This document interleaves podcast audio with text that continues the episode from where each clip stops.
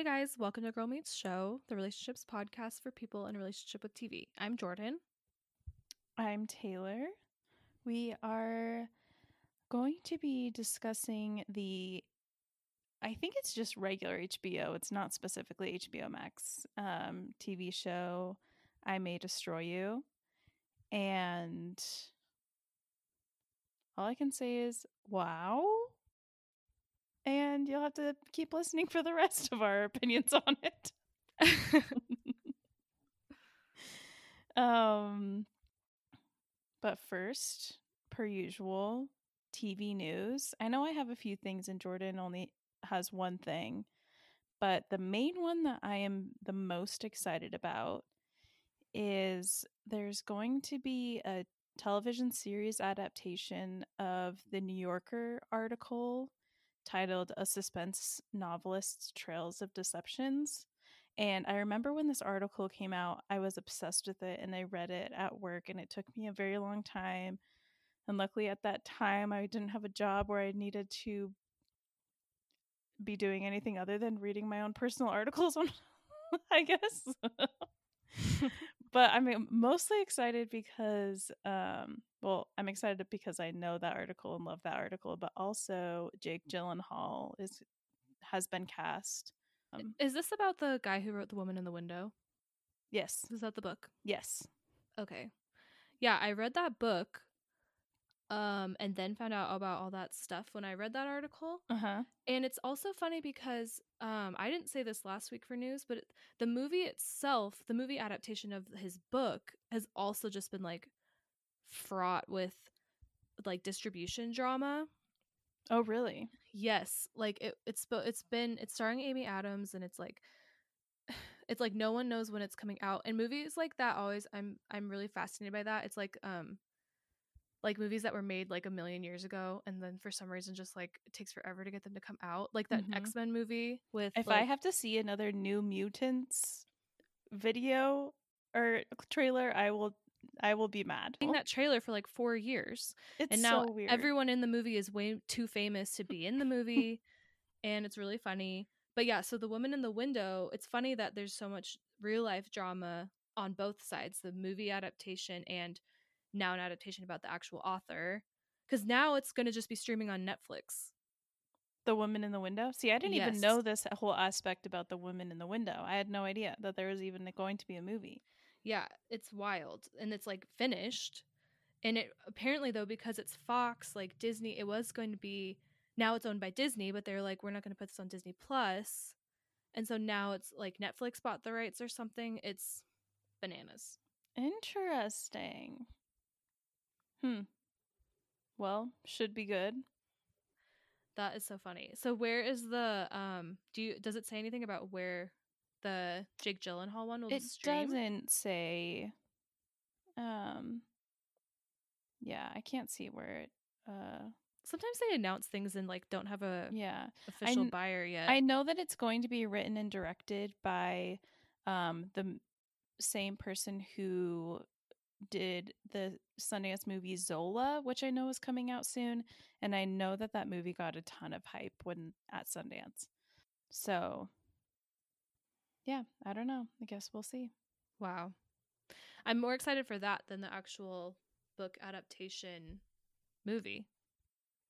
I mean, Jake Gyllenhaal, that's like a perfect character for him. He thrives within those characters, so totally should be good. Um, I guess time for my one article. you ratted me out. I'm um, so sorry. Basically, I'm just excited because Daniel Dae Kim and Randall Park, um, who love both of them, are teaming up for an Amazon movie that's an Asian American led heist film. And I love heist films and I love hotties. So I'm excited to watch it. You can't go wrong. Plus, least... I've been watching Veep a lot. Like all weekend, I watched Veep, and I just Randall Park is just so freaking funny. I love that guy. And what's the other guy's name? Daniel Dae Kim from Lost. And I was gonna say he's the one that's in Lost, and he, well, double hotties. You're right. Mm-hmm. That'll be good. Yeah, I'm excited. It was just announced though, right? It's not like filmed yet or anything? No, I don't I don't think so. I think Okay. that they just announced that it's like an Amazon thing and it will one day exist and that's all it's we a know. thing and it'll be a thing. Drunk History is not moving forward with another season, which I think is kind of a surprise to everyone. And Yeah, it's heartbreaking. Yeah. That show is so funny. I Every- I ha- I feel bad now. Like I should have been watching it more often. They're all on Hulu. Well, I really do love it. I don't know if every single season is on Hulu, but a lot of them are. And oh my gosh, I I got into Drunk History because Jason Ritter is in so many episodes. Mhm. Well, so many And- people that we love. The caliber of uh, people that they have, both on both sides, both being drunk and telling the historical tales, Mhm. and actually acting them out. It's so funny. Yeah. Yeah. So that's a little sad and heartbreaking. Netflix canceled two shows, The Society and the other show that we've covered before. Um, I am not okay with this. Even though both series had previously been renewed, which Jordan and I have talked about this, but very fascinating. I know. well, sad. this actually reminds me that um I mean, I don't I don't really care about those shows, but I also really don't care about Tosh.0. But the same thing did you hear that the same thing happened to hit their No. show? Comedy Central had signed them on for four more seasons. And then they just said this will be the last one. What? That is so it's so not okay. I guess it's just Corona, but I'm like, especially Tosh.0. Not that I, I don't really think that. I mean, I didn't even know that show was still on. I thought that was like Dunzo a while ago. Seems kind of dated. But isn't that kind of a show you could do virtually? like, I have no idea, but I yeah. don't know. It's very weird. But yeah, it's. I guess things are in the biz are worse than I even knew.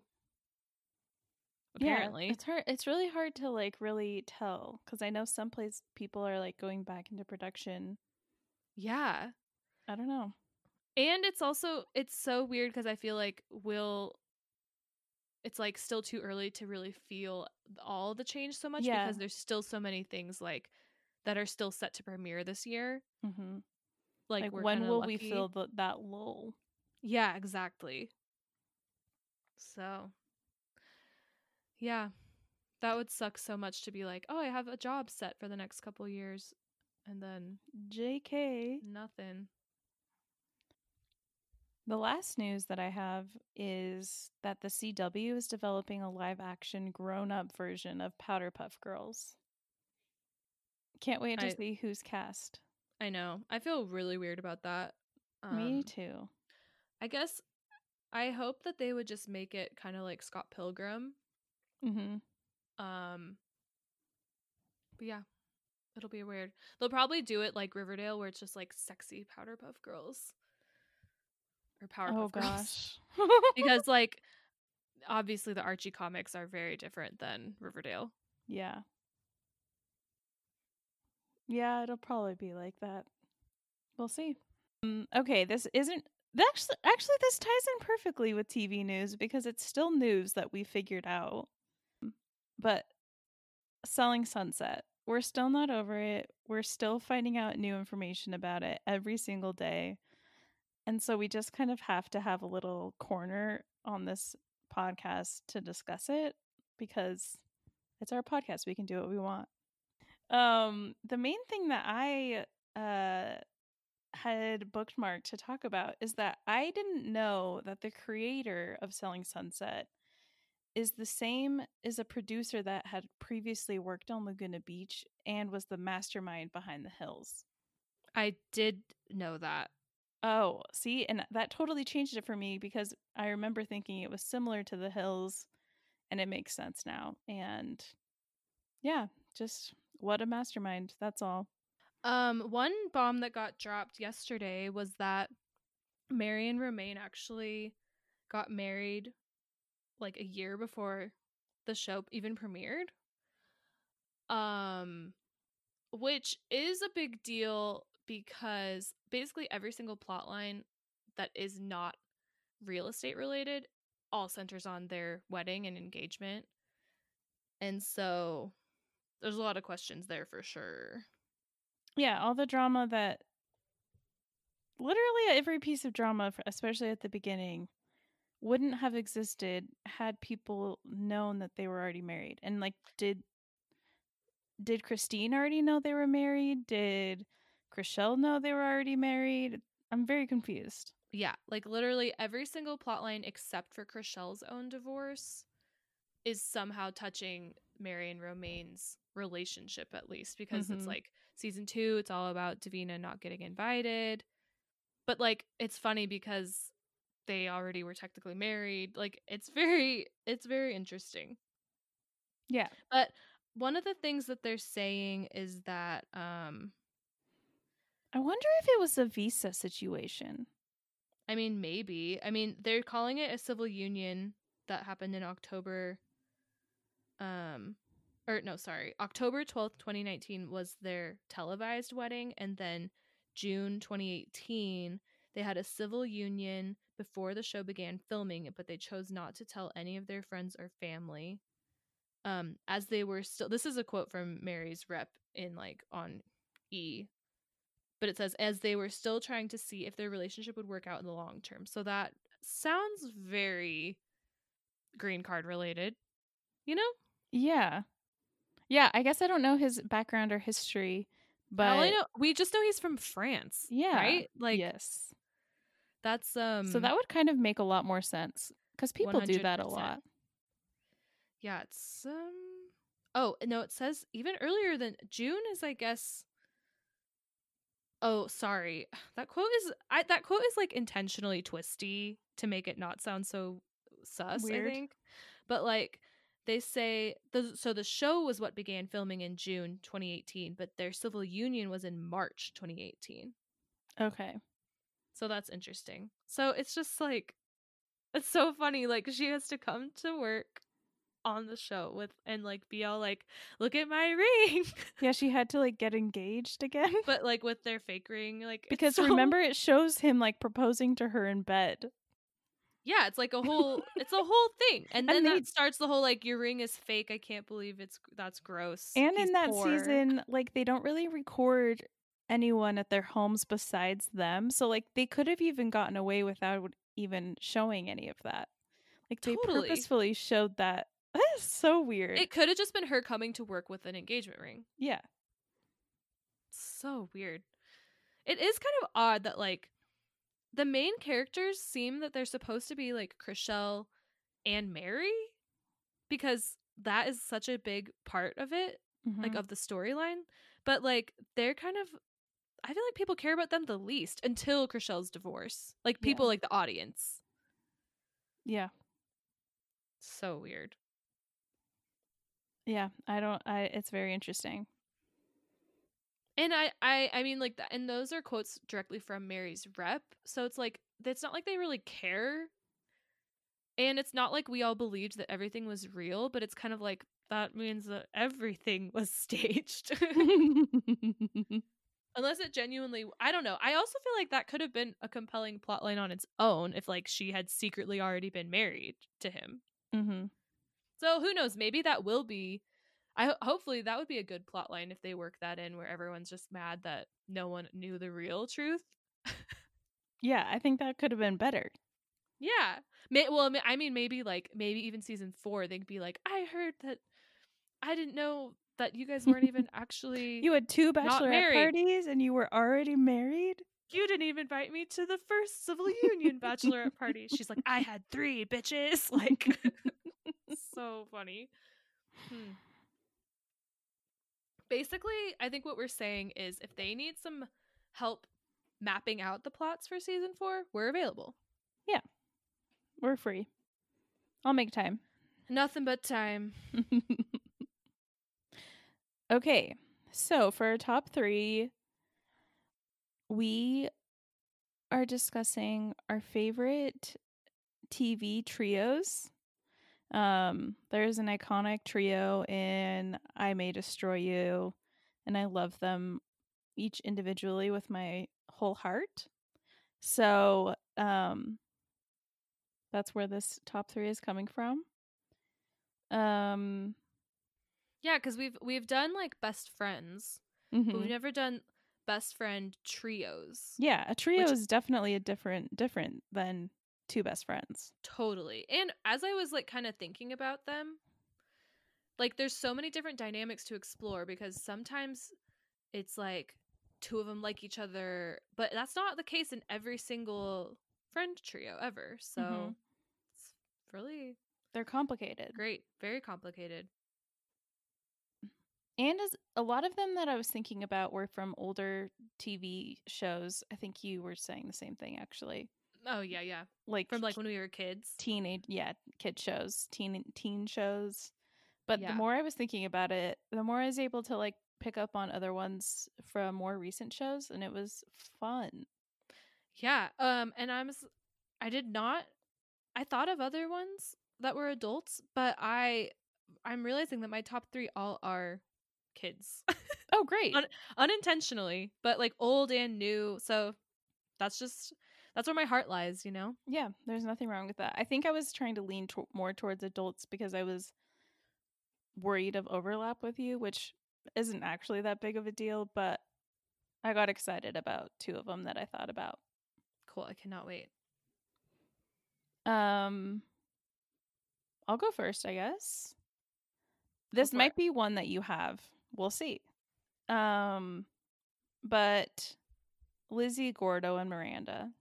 They're one of my bonuses. Okay, but great. I I was worried that that would be a common one. It's a pretty sure. it's a pretty obvious one. but they're iconic. They're iconic. I I mean, I love them. They're great. I guess I don't really have that much else to say about them. You know, well, what hasn't already been said, you know? Yeah. And they fall into the the trope of obviously like kind of tension I don't want to say sexual tension with children, but romantic tension. Obviously. Part of Yeah. why they're iconic because it's like you watch it in middle school and you're just like, "Ah." So It's cute. true. Um yeah, perfect choice. Thank you. Um, my number three, I went with a pretty brand new one. I said um Devi, Eleanor, and Fabiola from Never Have I Ever. I thought of them very last minute, so I'm glad that you thought about them. It's perfect. They are Yeah. the best. Well, and it's hard to shows that make you fall in love with like a new friend group on a new show. I feel like it's hard to do, and you'd really just love them instantly. Yeah, and they're like their whole dynamic is um I think their th- their trio kind of shows the um difficulties of being in a trio. Totally. Um, yeah, it's very complex and relatable stuff. Yeah.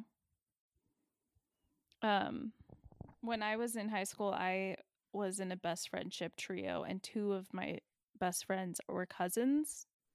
So it was Mm. always an interesting dynamic because like two of them were like I said cousins and always doing family stuff together. Lucky for me, I just started like getting invited and basically became the third cousin. Um so it really was never that big of an issue, but it was definitely uh, an interesting dynamic. for sure. That's just this trios. There's so much to unpack here. Yeah, I feel like I I like them because I think that they're more interesting and have a lot more depth than just like two best friends. Totally. And a lot of a lot of the adult friend groups as I was just kind of looking through cuz as I was researching more stuff, I mean just kind of general TV friends came through and I was like a lot of the shows focus on four, Mm-hmm. which is a totally different dynamic. Yeah. It's just very interesting. Yes. Um well, I want to hear your number 2. My number two, R.I.P. It's High Fidelity. So Cherise, Simon, and Rob. They oh my gosh. What a I'm just so answer. sad that we're not going to see more of them. They were not even on any list that I saw. That is so rude. I know. And might I add, that is sexist, racist, and homophobic to just to leave them out? Hello.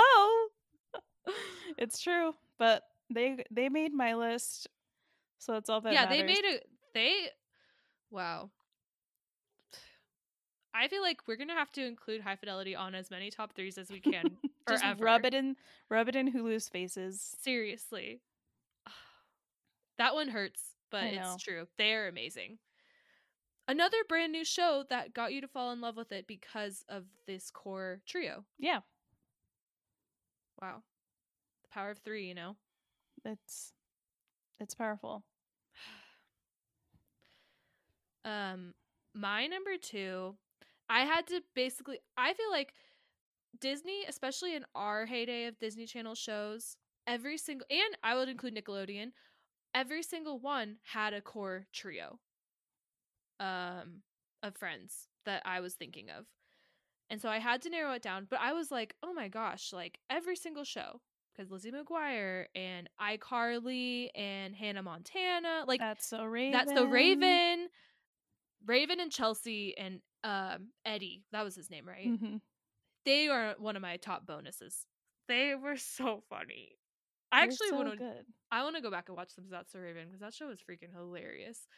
But the trio that conquered to my number two spot is Louis, Twitty, and Tawny from Even Stevens. Ooh, good one. I I love them. They Louis and Twitty are similar and yet also really different because you have the dynamic of like Louis is definitely nerdier and Twitty's kind of like jock cool, Mm-hmm. but they're still both weird. And Tawny's really different from the two boys, but like she still gets involved in their like hijinks and stuff. And I just love it. Yeah, they're a great. They're a great choice. Yeah. You have the romantic tension factor, but it kind of plays a back seat to them just like having fun. Mm-hmm. Well, the romantic tension factor is something that I feel like was more now that I'm like thinking of the older shows that I was thinking of. Because another bonus for me was Topanga, Corey, and Shawn. Yes.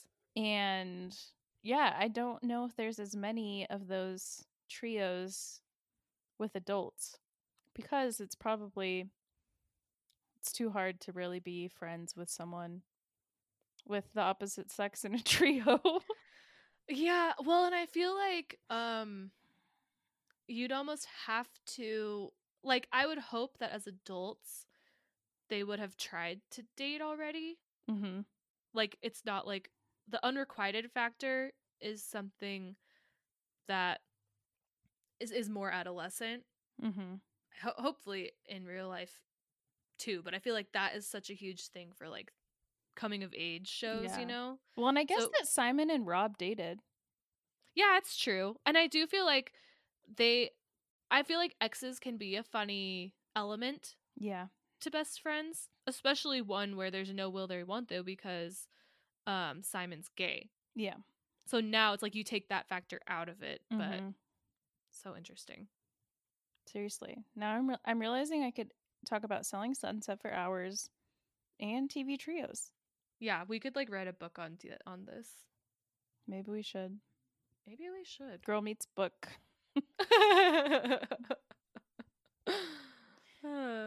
Okay, my number one is Issa, Molly, and Kelly. And then I have in parentheses, sorry, Tiffany. Tiffany's Okay. just not really part of their trio. Like she's just kind of like a bonus friend. She's not there all the time. Yeah, they were one of the ones that I was thinking of with the foursome. Mhm. Um, but it is kind of true because she's the only one who's married. She isn't there all the time. she has like another whole entirely set of like a whole different set of friends mm-hmm. where the other girls don't really. And like at the bat like at her shower, her baby shower, it's just like Issa and Molly and Kelly and then a bunch of other women, you know? Yes. So Yeah, like all of her like married and baby friends. Yeah. Kind of. exactly. But it is it also adds an interesting dynamic in the show too though because technically when there are the four of them, it's really like Issa, Molly, are the closest there Mhm. and Kelly Tiffany. So there's a lot of interesting dynamics to Yeah, play there with are. there for sure. But yeah, those three are for sure more like even like at the block party in the most recent season, it's Mhm. like those three were definitely hanging out more than Tiffany. Yeah. Wow. TV depictions of friends are just it's so it makes a TV show. It really does. It really does. Um, which leads into my number one. Um, because this show is great, but they're these three I think are my favorites. And I picked Sam, Bill, and Neil from Freaks and Geeks. I was hoping that would be your number one choice, wow, I'm so predictable. but in the best kind of way. It's uh it's the only option for you, and it's the best option. They're they're they just cannot be beat. Those stinky little boys, you know. I love them so much. They're just so pure and their their chemistry. They don't even really seem like actors to me. They seem Yeah. like kids they picked up on. They went to a school and were like, "Oh, you three friends, come be in our show." well, and they're all so different, which I love about them as well. Mm-hmm. Because I feel like as a, I guess they're all kind of nerdy, but I don't know. I they're just they're cuties. I had to give him number one. Good. I'm really glad. Okay. Uh I may destroy you. Um I think we'll give a a brief synopsis by Jordan. Overall feelings about the show and then spoilers because it's really hard to talk about this show without them. And I think we can have a better conversation that way. So, Jordan, want to give us our synopsis? Let's see. Without too many, I feel like things that are in the first episode, I think, are not too spoilery. Basically, the premise of the show is um, Michaela Coel is playing a writer who ends up getting her drink gets spiked and she gets raped out at a nightclub. And the very basic description of the show is just that this season is following her as she's trying to piece together what happened because obviously her memories of the night are super hazy. But then that's while that is kind of going on, it's all she's also reflecting on um kind of all of her romantic and sexual history while also you're learning about um her two best friends and her family and like just acquaintances from her life and how it all pieces together um and kind of exploring the gray areas of um dating and romance and um like dating uh physical and emotional violence and abuse of all different degrees and just kind of like navigating that sort of um it covers a lot of ground yeah. but but also it's like the thing that stuck out to me was that um it's all does this in like while still being very funny and um like twisty and addicting Yeah. Like it's pretty heavy, but it's presented in a way that is just like um doesn't feel as heavy as it probably could have felt. And um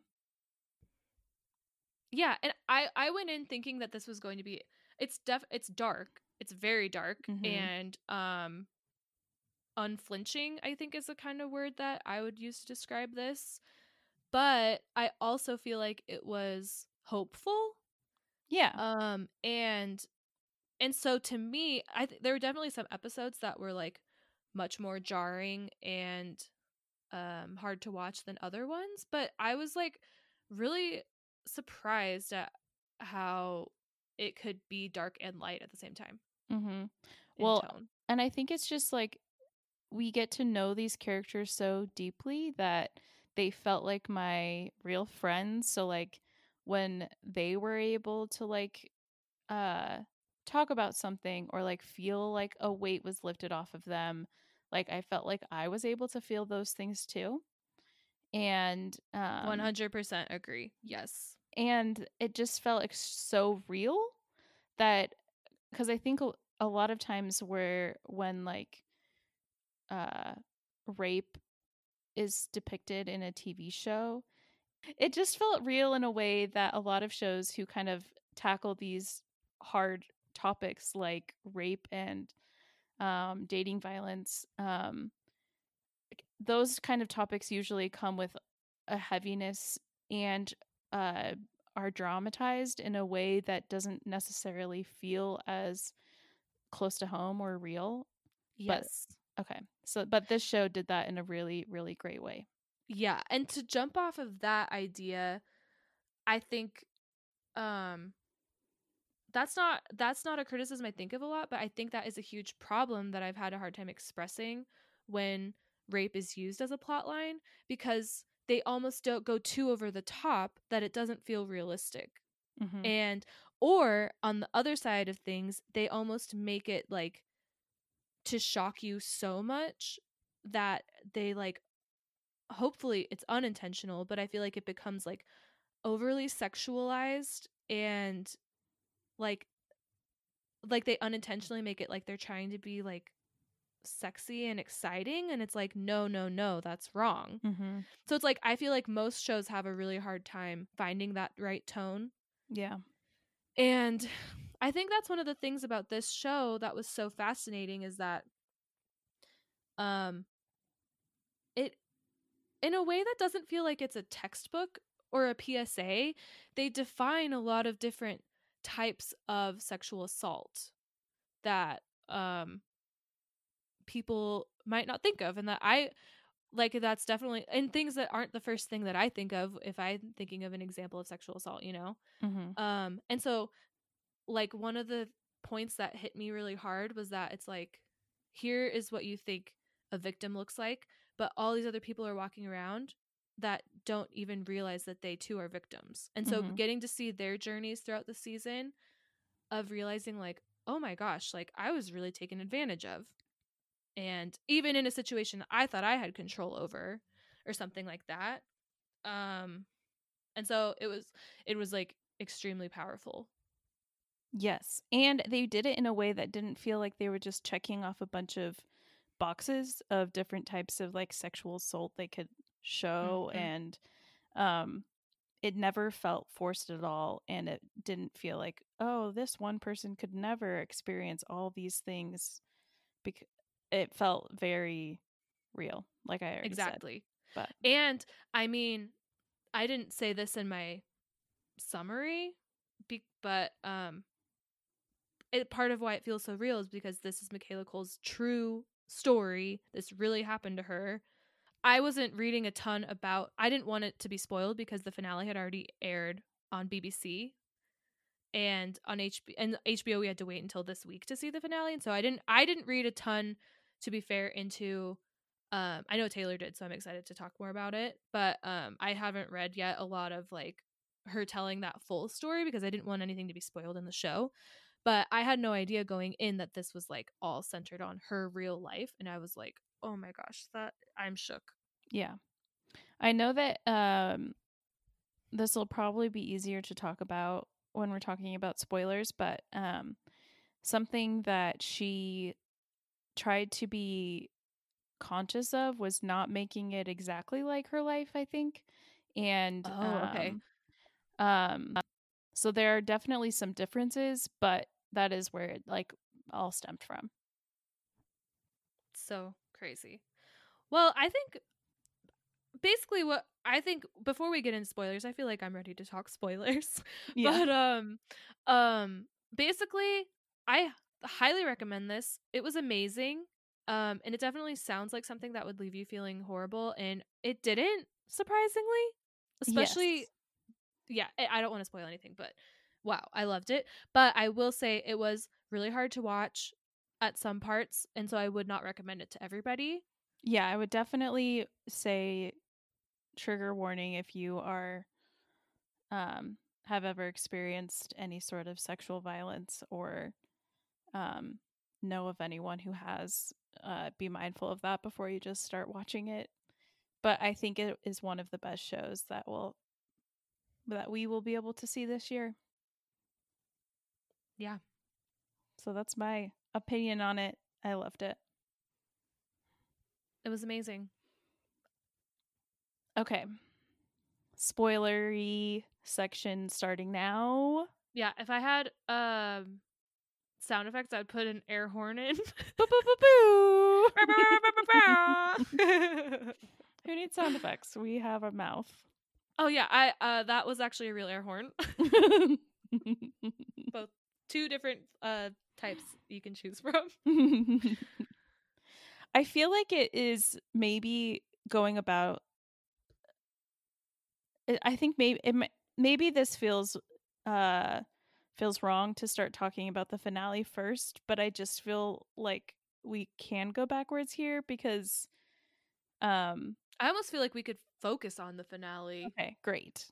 I um like Jordan mentioned earlier, after I finished watching the finale, I just wanted to like read every single thing I could find on the internet. I really only read two articles, but like I felt like I could read about read about her and this show forever.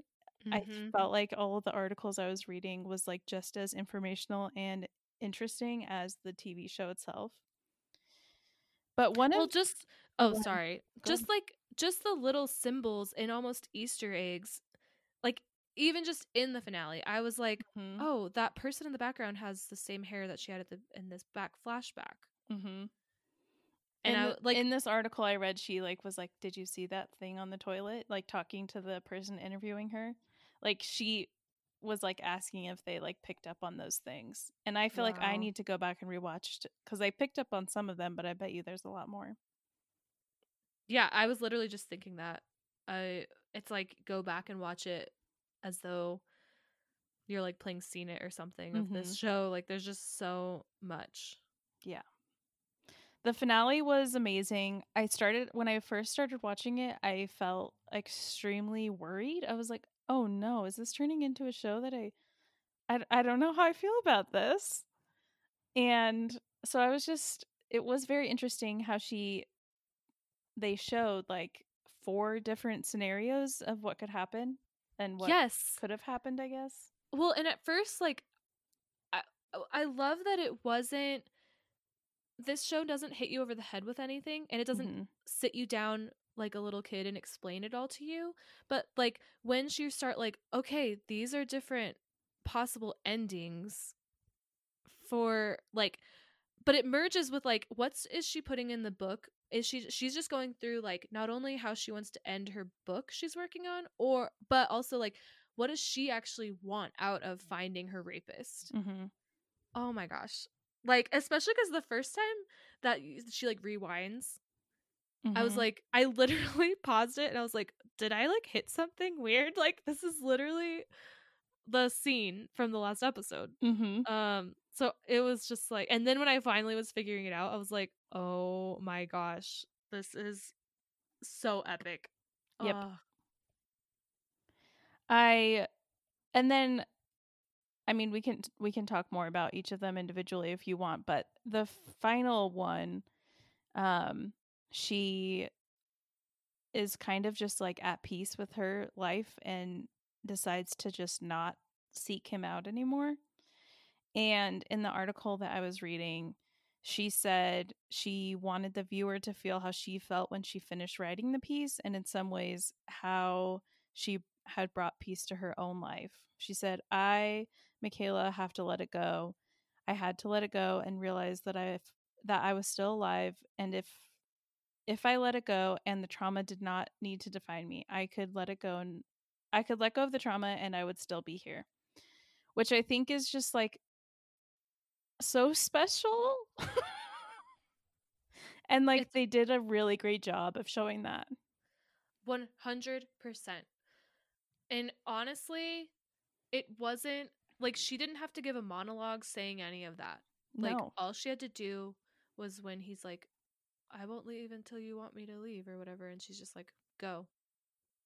And then you just like, I felt release. Like I felt an actual, like physical relief.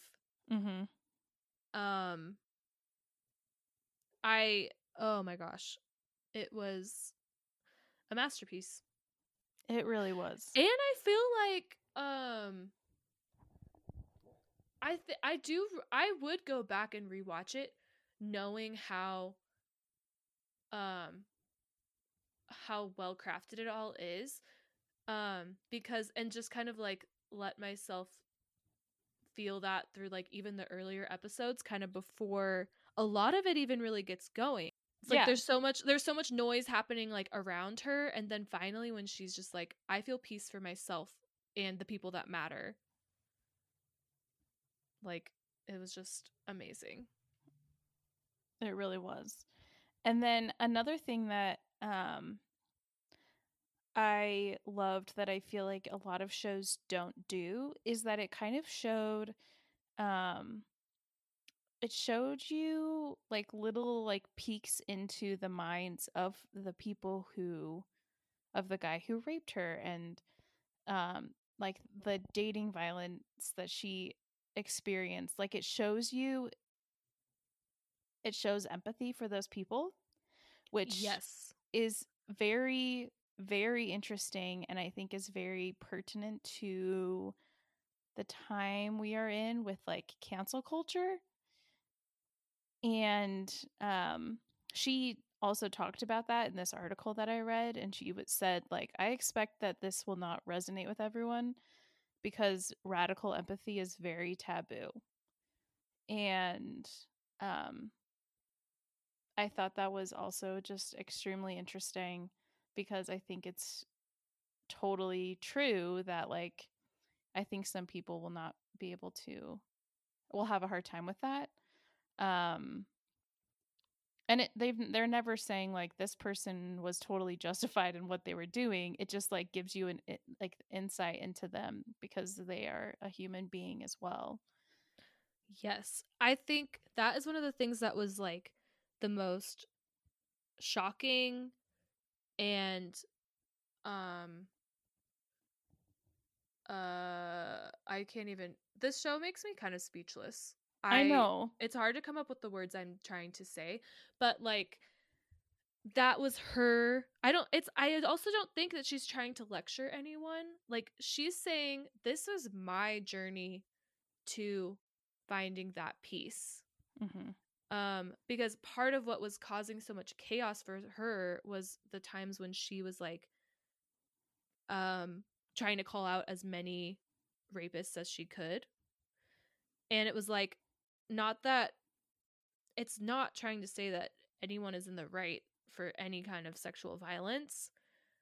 I um but it was just like for her personal journey that added to her stress and added to her chaos and like she could never escape those flashbacks of it actually happening and I it did not help that she had was seeking all of that out for herself, you know, Mhm. as in the name of like empowerment hmm um and uh, that episode i think because that's all around halloween when like she's really like obsessed obsessive about posting her lives on her Mhm. instagram and stuff like that but that's also when she has that conversation with kwame and is so appalled and it's kind of like she's kind of like zero tolerance policy basically um for what he did but he's like i was confused he's like i kind of see now that what i did was wrong but it's like again i it's hard for me to express the feelings about it but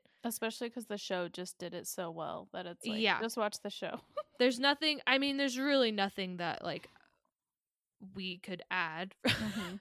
but it's just like i just feel like it's so rare you find a show that is making these kinds of statements and well they're not even making like a definitive statement they're just kind No. of presenting these ideas to but make in a way- think about it. yeah but it's like but it's seamless as a TV show too. And like Mhm. the characters all feel like real people like you were saying. It's not like you're it's exactly what you said. Like it's not like a checklist or like these are the goals of the show. It's just like felt so organic. Um and I feel like there's a lot of concepts that apply broadly to like that anyone could learn from, but it also is telling one person's story basically. Like if you- if if you're just centering on the character Arabella, Mhm. it like the piece that she finds through this journey, but I feel like there's so much that like the world can learn from it. I agree. It's just artists, people that are artists and people that I respect are the ones that can take something specific like this story uh, for all these characters and tell these broader concepts that like anyone could relate to. Mm-hmm. Yeah, it just it did us it did such a good job of telling the story. And these aren't these are shorter episodes as well. Mhm. Um and yeah, I just feel speechless. I mean, it doesn't show it by this being like a 50 minute episode for our podcast. We're just like stumbling through our words trying to process it. I feel like we needed we needed this yeah, we to did. to process our own experiences of just like watching the show. Yeah. But I'm just grateful that she gave it to us and um I kind of already read a little piece from this uh article of where she was being interviewed, but she said um she said I'm thinking I think our well-being is important. So as I'm telling the story, I'm thinking about how I leave the audience. Do I leave you terrified? Do I leave you outraged? Do I leave you a mess or do I leave you feeling this thing that for some reason isn't bad. You didn't have a bad feeling when you finished it, didn't didn't you? She asked the person interviewing her. And I just think that that is really uh sweet that she was thinking about that and um I mean bravo to her because I think she did exactly what she was hoping to do. Mm-hmm. Well, I was I love when a show that's pretty heavy surprises me with such a happy ending, mm-hmm. and I was so happy for all the characters. I was happy that they were all still friends, and it was just adorable. Yeah. And that's not a word I was expecting to, or like an emotion I was expecting to feel with this show. You know. Yeah, seriously. Well, does that leave us with our crush of the week? It's time. Um, I will say that mine was uh Kwame. He I just his his story and his uh is so special and really hard at times and I just really like where he also ended up. It wasn't just Arabella that ended in like a peaceful place. I think that he does too. And um and I'm a little sad that we didn't get to see him in the last episode. But uh it's okay. Well, wasn't wasn't he watching Terry's commercial with them? oh yeah, that's true. We did see did see him for a very small second. That's yeah, true. just for a second. But Yeah. yeah. he wasn't like at the bar helping them in any of no. those Yeah. Possible endings. You're right. But yeah, I was just that scene of them just like watching Terry's commercial air with like, and they, um, like what's her name? Theo was there, Mhm. like, It was a perfect and her roommate people. Ben. Oh my gosh, it was just like so pure. I loved yeah, it was a good so much. closer. A good Mhm. comforting. Yeah, I liked it. Um, I am going to choose. I mean, I just shouted her out, but I loved Terry. She was She- amazing. Ama- she was- amazing. she was so funny. Um I loved her character. Everyone in the show really was funny. I feel like everyone made me laugh at least once. Yeah, I agree Um, with that. But yeah, I would love to see I would love to see this whole cast in more things. Me too. We better. And I hope that this show is nominated for some awards. Yeah. If it doesn't, it's a crime. Um And since we're talking trios, I think it's appropriate that we also have a mutual crush of Michaela. Yeah, that was kind of a given, I think. Mm-hmm. But felt like it needed to be said because She's I could give all the praise in the world. yeah, she's the queen. and highly recommend reading any interviews or um, essays with her. They're really, really interesting and great. Um, I'm sad because I did you ever watch Chewing Gum? Her Netflix I did not. show. Mm-mm. I didn't either, and now, um, because something that I did read about only only briefly was how, because it's no longer on Netflix and like it's not streaming anywhere anymore. Um, it's all to do with like the rights Mm-hmm. and stuff. But she, uh, there were some headlines where like she wanted to put I May Destroy on HBO, but not sign like some kind of locked in contract because that's what happened with chewing gum, and then Mhm. like now she doesn't like own it right now. I think, Mm-hmm. and so that was really interesting. But I'm also just really bummed. Selfishly, it's a bummer for her for sure. But I'm like, I will. I really want to watch it, like, and it's like nowhere to be found right now. Yeah, that's interesting. It's really messed up. And Yeah. I mean, that is like only the very loose, loose story of that. I want to read more about it. I did read. Um, I had read that uh, when she f- first started pitching the concept for "I May Destroy You," Netflix had offered her a million dollars up front. Um, but Oh, they wow. they said they wouldn't allow her to keep any percentage of the copyright, and Oh. so she said no. Um, she had like kind of like haggled with them a little bit, and um, when she was talking to one of the Netflix executives, they she was like, "Can I at least have five percent?" And they she said there was just like silence on the phone, and then they got they finally got down to like 0.5 percent, and the woman she was talking to said she would have to run it up the chain. And then she paused and said, Michaela, I just want you to know I'm really proud of you and you're doing the right thing. And she hung up the phone. Isn't that crazy? yes. And it's also crazy that Netflix, like, that's just how Netflix does it. Like, the, apparently, they never let people own the rights, like the copyright, which I think is very fascinating and not something I had ever heard of before. Yeah, that is extremely fishy all around. Yeah. That all came from her um, interview with New York Magazine. So, another thing to read because it's very fascinating. Wow. But yeah. Well, I feel like did we do our job of leaving the listeners at peace? I I can't tell. I can't tell.